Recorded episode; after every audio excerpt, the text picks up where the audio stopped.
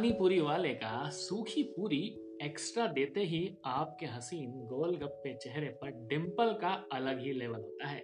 या फिर आपके यार का आपको मोटू बोलकर पिज्जा पार्टी देकर इस आर्टिफिशियल दुनिया में कितना नेचुरल और पर्सनल टच कराता है।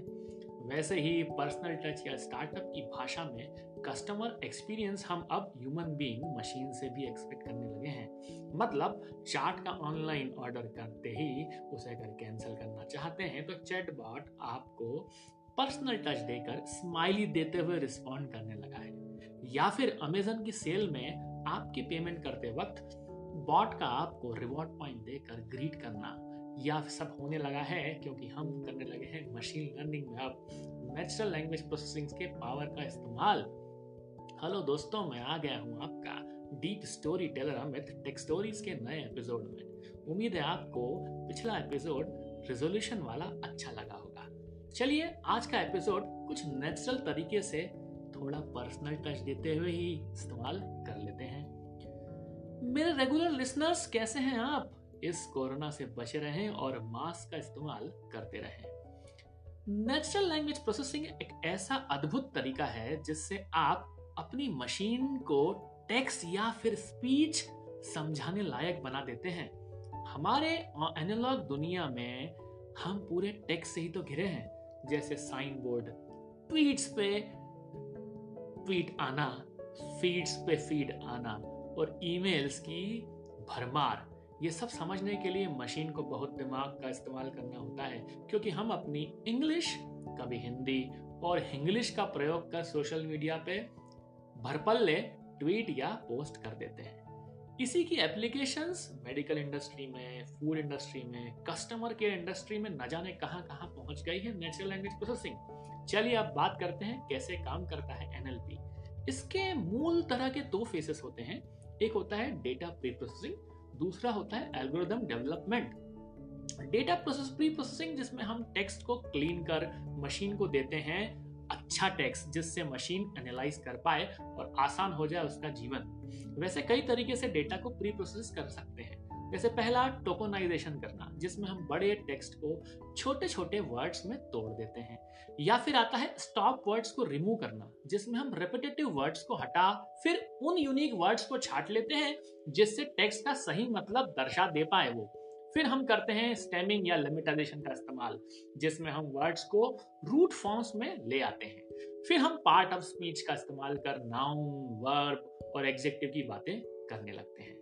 इसके बाद आता है हमारा एल्गोरिथम डेवलपमेंट का रूल बेस सिस्टम जिसमें हम या तो लिंग्विस्टिक रूल इस्तेमाल करें, जो कि बहुत ही देसी तरीका है, जो सालों से इस्तेमाल में लिया जा रहा है।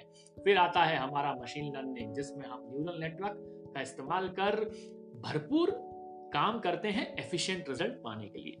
वैसे भी सोशल मीडिया वर्ल्ड में कुछ अलग सा ही टशन है एनएलपी का। देखिए ना, कोई महानुभव मेरे जैसा महानुभव किसी प्रोडक्ट के बारे में रिव्यू करने के लिए सोशल मीडिया पे पोस्ट करने का मन बनाता है या फिर कोई कंपनी अपने ब्रांड के बारे में जानने के लिए पोल चला देती है और पता लगा लेती है कस्टमर के सेंटिमेंट्स या फिर चुनाव के पहले पप्पू की इटली यात्रा पर जाने पर वोटरों का रुझान ट्विटर पर अलग ही ट्वीट से पता लग जाता है।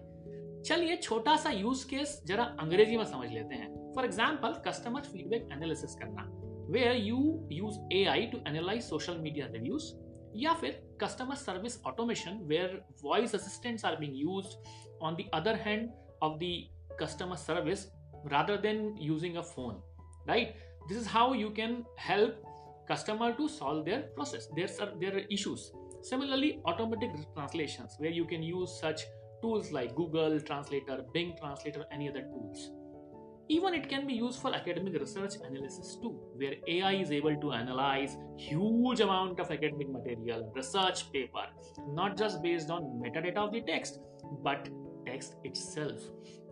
Analysis on categorization of the medical records, word processing, stock for forecasting, stock ka zamana hai, and insight of the financial trading, for example, UI AI, AI, not UI, AI can analyze market history up to let's say 10,000 documents. This is how you can get us a financial performance of any company.